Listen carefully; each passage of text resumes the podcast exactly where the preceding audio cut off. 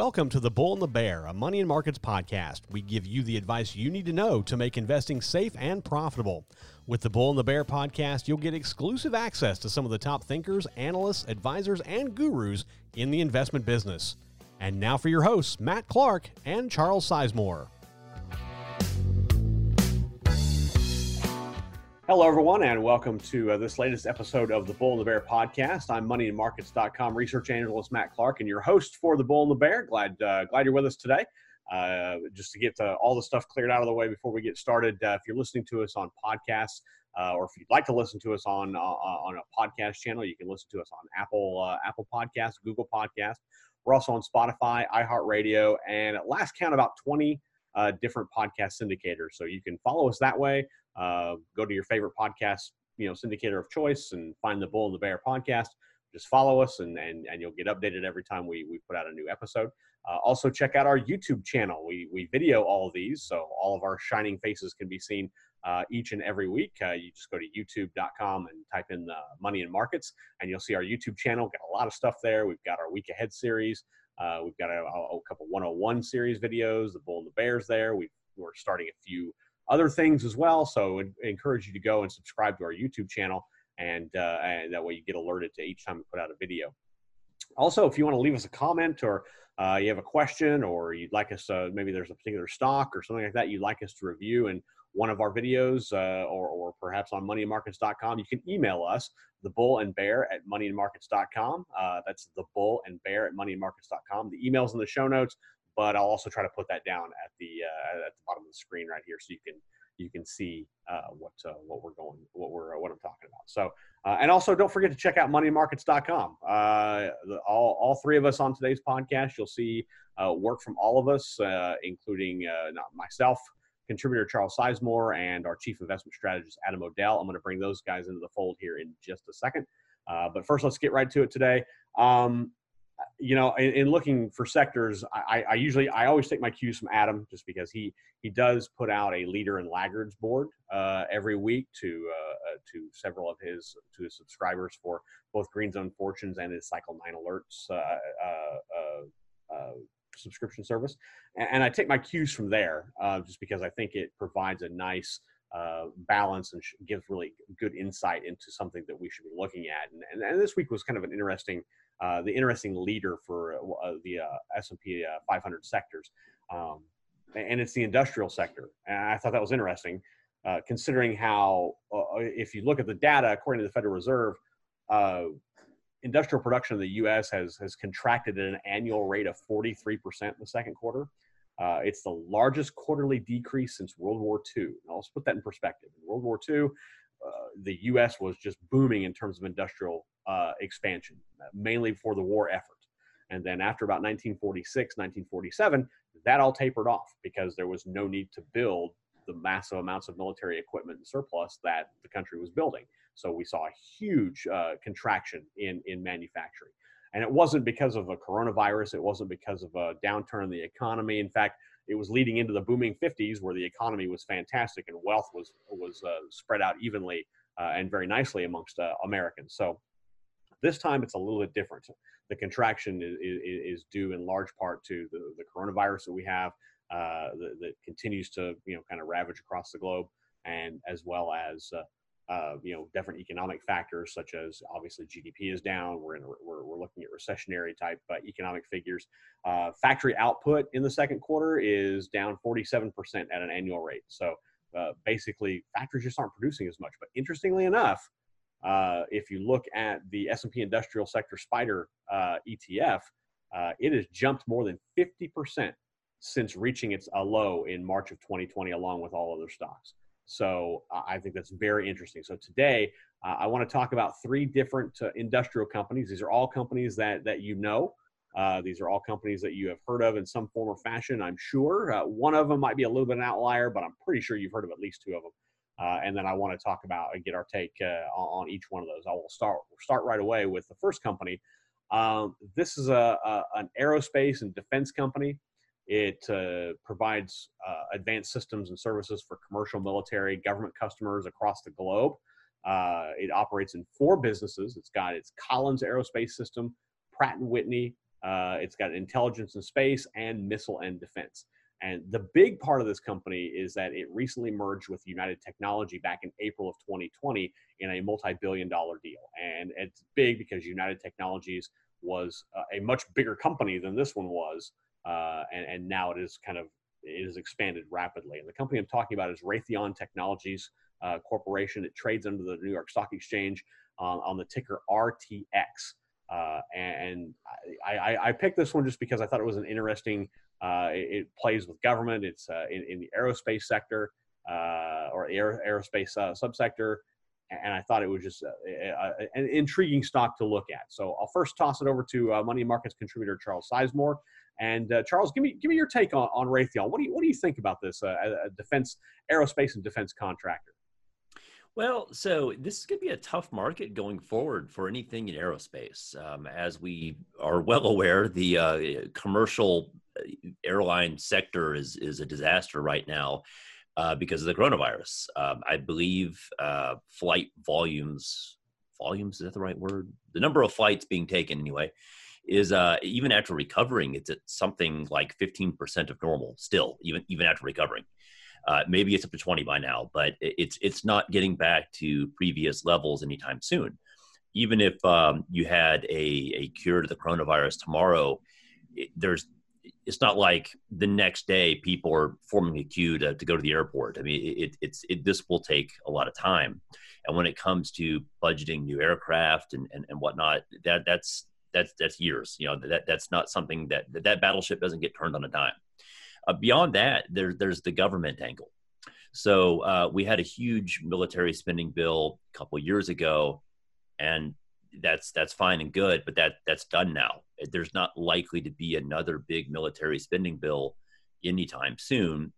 Spending priorities for the government are likely to be more civilian in nature, uh, rebuilding after coronavirus. There's not uh, there's not a lot of political demand for uh, big military expansion right now that could change, I suppose. But um, when, when, I, when I look at Raytheon, I see a good company for sure. I just I don't see a catalyst in the near term to to send the, the shares higher. You know, to me, there's there's no compelling reason to tie up capital in this stock. Okay, and uh, now I'll bring in uh, Money Markets Chief Investment Strategist Adam O'Dell. And and uh, Adam, what are your thoughts on Raytheon? Is this is this a company that's worth an investor's eye? Uh, for me right now, Raytheon, both in the short term and the longer term, is a pass.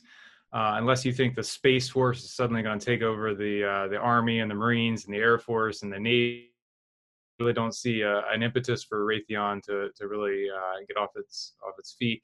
Um, this is a volatile stock. This is a stock that fell more than 50% during the Corona crash, and it hasn't really rebounded the way that most other stocks have. So I'm looking at the chart right now of Raytheon, and it's still 35% from its uh, February highs. It's well below its 200-day uh, moving average, meaning it's in a downtrend.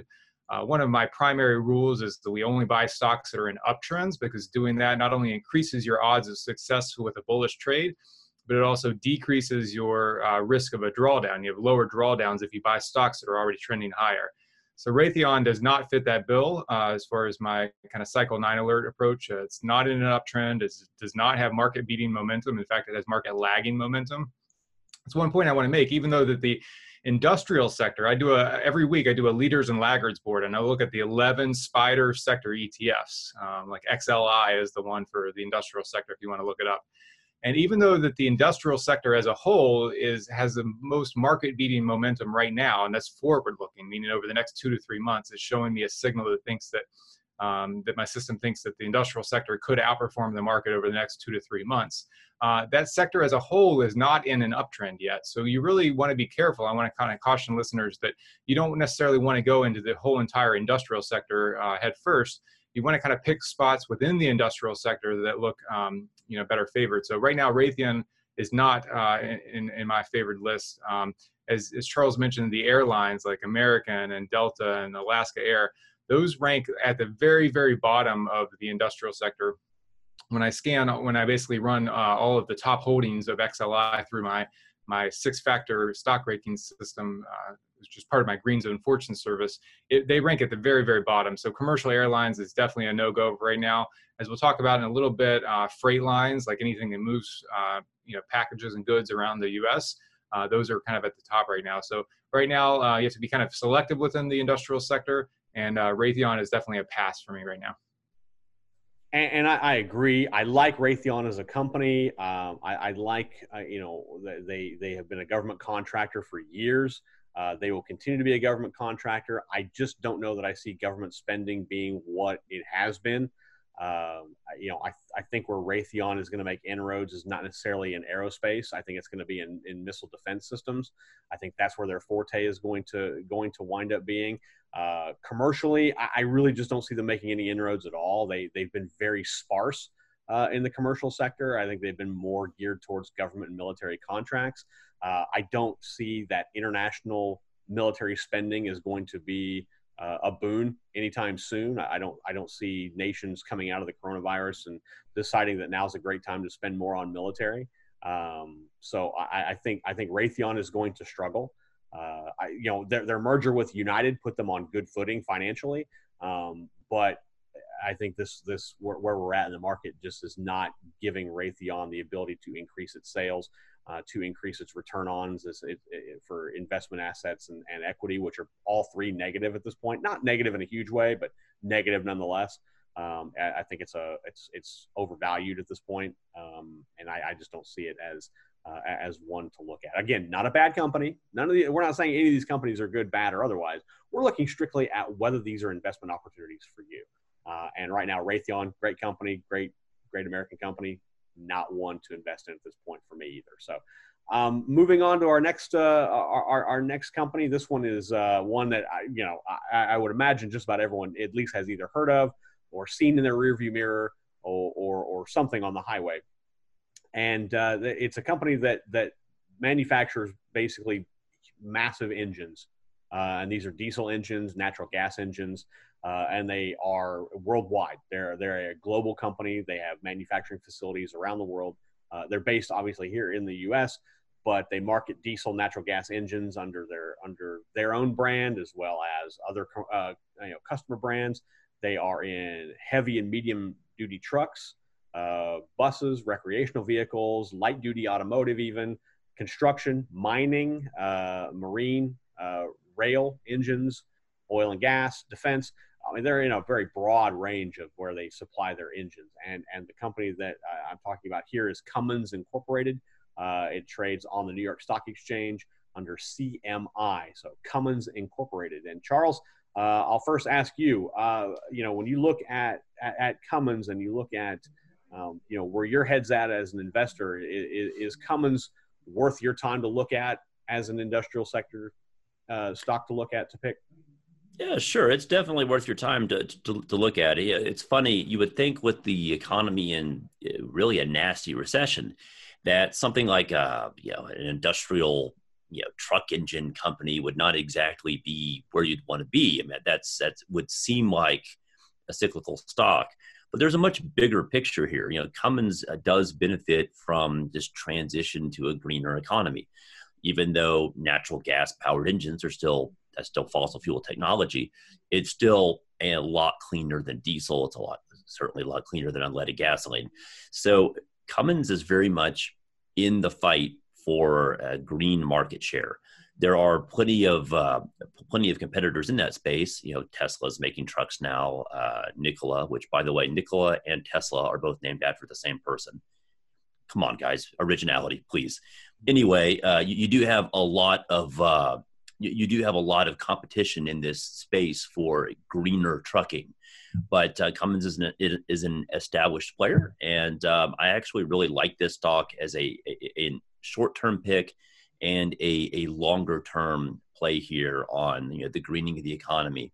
Uh, we don't really know who's going to win the, the presidential election, but if uh, the polls are accurate and the betting markets are accurate, it looks like it could be a, a narrow win for, for Biden if you do have a, a Democrat administration in office, uh, there will be more pressure for, for, for companies to be greener.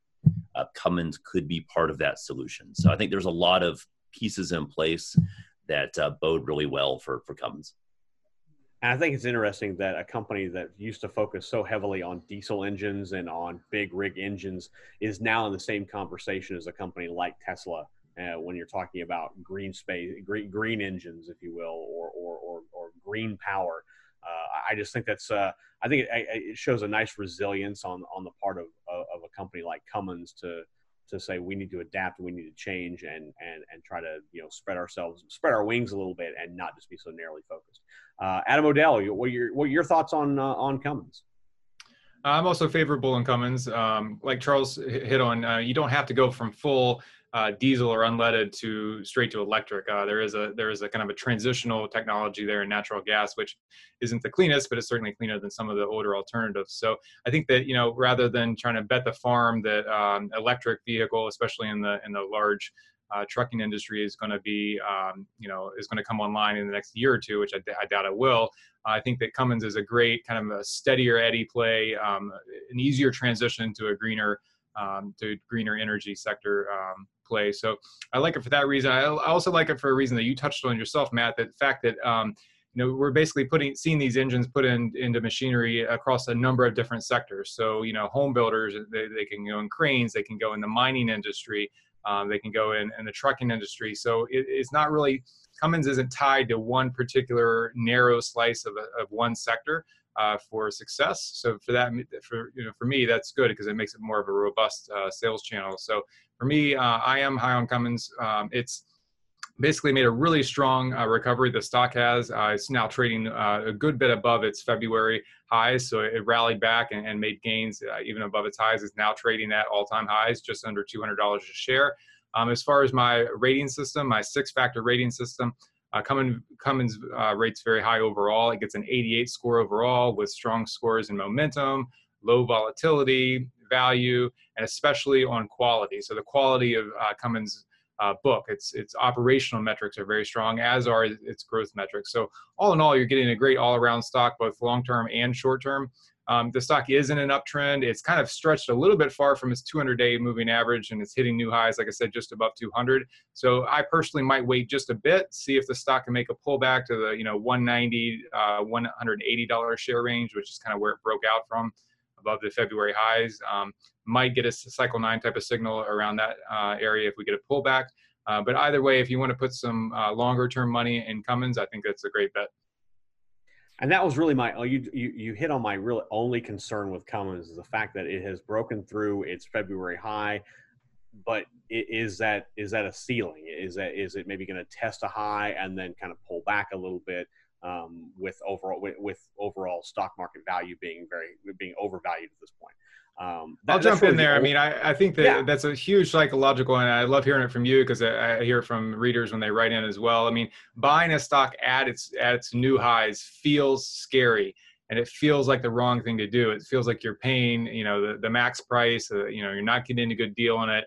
Um, but really, the momentum strategy is, is one of the strongest, most robust, most consistent strategies out there. And consistently, I mean, some strategies just buying new highs will, will help you beat the market. So, you know, if you're if you're if you've done your due diligence, if you've rated the stock based on a number of different factors, and you know it's a quality stock for the long run, I'm not too worried about buying new highs. Uh, there is a, you know, very common chart pattern, which is called a, a breakout and retest, where you break out from a level and then the stock pulls back to that breakout level, and then that can be an even better entry point. You can get in at maybe five or ten percent uh, cheaper than than you could if you bought at, as it was breaking out to new highs. But ultimately, it's a great stock, so you know don't let yourself get um, scared out of buying a stock at new highs for sure. Yeah, and that was really the, the only concern I had. Everything else across the board in terms of its uh, in terms of its numbers are, are solid. So I, I, I, like Cummins as a long term uh, a long term play. I think I think it would be good short term as well. Um, I'm I'm more of a long term look ahead guy type of uh, investor, but I, I think uh, I think Cummins would fit the bill on either side. Uh, moving on to our last uh, our the last stock in the industrial sector that we'll look at today. this is and Adam alluded to this earlier. This is a motor carrier or basically a freighter. they they transport freight across the country. Uh, whether that is for commercial freight, whether that is for industrial freight. It could be moving you across the country. They do kind of all of that. Uh, it's uh, regional, interregional, national services. Uh, that uh, they've got value-added services such as uh, container drayage. We won't really get into that. uh, truckload brokerage, supply chain consulting, which, uh, you know, if you're a business that relies on third party suppliers, uh, this is a company that can help, you know, help you try to navigate the waters of making sure you get your those third party products to you to build out that final that final component. Uh, it's got 9,296 tractors as of to the end of 2019, 236 service, 42 maintenance centers. Uh, it was uh, founded in 1934 in a small town in North Carolina, Thomasville. Uh, probably know that as a furniture company because they're also based in Thomasville. But Thomasville, North Carolina is the home for Old Dominion Freight Line. Uh, it trades on NASDAQ uh, under ODFL. Uh, and this is another one of those companies where if you've been on, on the highway, you've likely seen it in some form or fashion, uh, whether it be spread across uh, you know a, a, trailer or on the side of a truck or something like that. You've you have likely seen Old Dominion uh, somehow, some way. So I'll, I'll, first throw it to Charles. Charles, Old Dominion is, you know uh, it's a it's a it's a leader when it comes to to freight transport, um, but is it one that uh, you know, is it is it the one to look at in, in terms of uh, you know if I'm looking at a freighter, if I'm looking at the industrial sector, is Old Dominion the one I should be paying more attention to? I think it's uh, certainly one worth looking at. Um, it's funny. There's always name associations. Whenever I see Old Dominion, it makes me think of the bad guys from Star Star Trek, uh, Deep Space Nine. I, I, know I'm really showing what a nerd I am with that one, but those were the bad guys. So this is a trucking company named after the bad guys in Star. Um, I, I digress. Uh, I actually really like this. Um, there are this the specialty of this uh, trucking company is I believe the in- industry term is less than truckload. Yes, uh, it's an LT, odd LTL. Yeah, it's a very it's an odd uh, turn of word uh, turn of phrase there but it's it, what that essentially means is they specialize in smaller truckloads. And so that's that's important for a couple reasons. I, I think we are seeing the end of this era of globalization. I think it was already frayed to begin with and i think the coronavirus was just the death knell.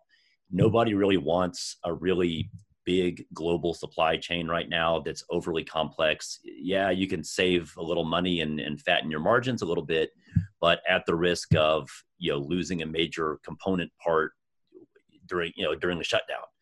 Uh, we saw that throughout just throughout this coronavirus experience. Company after company has has said, yeah, our diversified global supply chain that sounded great before coronavirus it really does look like a liability now going forward. We probably don't want to do this. We want to bring things closer to home. So, uh, smaller regional distribution networks should be beneficial for uh, for for a, a trucker like uh, like Old Dominion.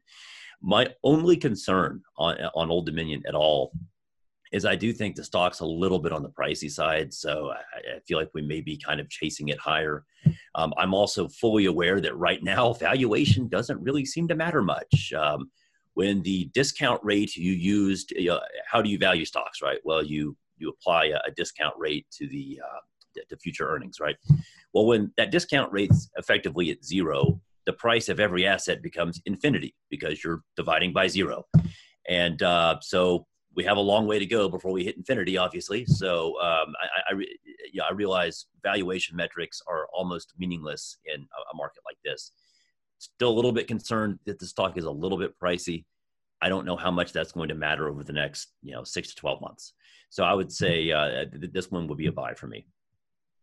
Okay, Adam O'Dell, uh, your your thoughts on uh, on Old Dominion? Uh, this is a buy for me as well. Uh, just to play off Charles, I will note that of my six factors that I that I rate a stock on, uh, Old Dominion rates the the second lowest on value with a score of 27 out of 100. Uh, it rates 19 on size, just meaning it's a it's a somewhat larger company. But overall, I mean, I scanned the the all the holdings, all of the individual stock holdings in the uh, Spider industrial sector ETF, which is ticker symbol XLI, which was again was at the top of my leaders and laggards board this week. And uh, of all the stocks, I mean, it's 30 or 40 stocks in, the, in that ETF. Old Dominion rates uh, has the highest overall uh, stock rating according to my system of at 93 out of 100. So out of the entire universe of thousands of stocks, there's only about 7% of stocks that rate higher than Old Dominion across the board on momentum, size, volatility, value, quality, and growth. You know, the six, six of the most important factors that drive long term stock returns. I'll also note that uh, JB Hunt Transport Services, uh, ticker symbol JBHT, was rated number two within that sector with a, a score of 89. So you're definitely seeing this trend of, of freight and, and trucking uh, being a, a very, uh, you know, an, an, industry that's in vogue right now. Um, not just in vogue, but it's it's really showing that it can, um, you know, with, withstand the storm and even survive uh, and, and thrive during the coronavirus um, period. You know, for instance, uh, Old Dominion where most stocks were falling, you know, 30, 40, 50, even 60% or more. Um, Old Dominion only went down about 25% during the uh, Corona crash in March. Uh, so it had about a 25% drawdown, and now it's trading in uh, close to 25% above its February highs. So uh, Old Dominion is another great example of kind of a breakout and a pullback. Um, so it broke out um, above its uh, February highs and made a bit of a pullback into mid-June, and now it's it's motored higher, uh, making new highs again. So ultimately, I think short-term, long-term, uh, you know, trucking stocks are, are good are a good play across the board. Uh, Old Dominion and JB Hunt would would certainly be at the top of my list. I agree. I, I, I like Old Dominion. I, I like way, the way it looks. I like its, its figures. And Charles, to kind of speak to your globalization, uh, you know, I, I think there's a, a, a, good way to illustrate that, and that is with automotive. And I use that only because of, of, of personal experience. And, and, you know, before 1994, 1995, uh, if you wanted an import car, it had to be built overseas and brought to you. And it wasn't until 1994 that BMW um, built its massive uh, plant in Spartanburg, South Carolina. Uh, and, and, the reason why they did that was because they were trying to get product to market uh, much quicker than trying to ship everything overseas. And now you're seeing this happen. You've seen it happen ever since. I mean, companies like BMW, Volvo, uh, even Tesla. I mean, Tesla's got a plant in China. It's not because uh, you know, uh, obviously things are cheaper in China, but the thing is, is they want to get product to market faster. Uh, and I think that's just that may speak to more of your your your pullback of globalization and how these supply chains may already be established. Now it's just kind of perfecting them and and and and and making them run smooth with, a company like Old Dominion that, that would certainly do that. Um, but yeah, I I, I agree uh, with you guys. I think Old Dominion is is is a, is a buy long term.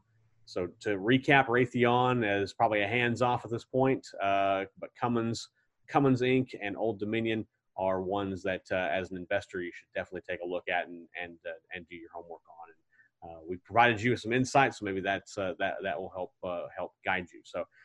certainly appreciate the time that both Charles Sizemore and Money and Markets Chief Investment Strategist Adam O'Dell has provided us today. thanks for coming on as you do each and every each and every week weekend, and uh, certainly thank you for that.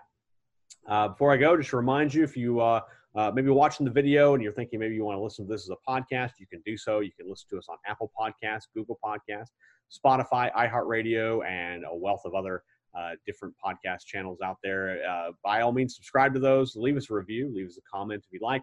If maybe you're going the other way and you're like, well, I listened to this, maybe I'd like to see the video, you can do so. You can go to our YouTube channel, youtube.com, and just type in uh, Money and Markets, and you'll see our, our, all of our podcasts there, as well as all the other videos that we produce on a, uh, on a weekly, daily basis.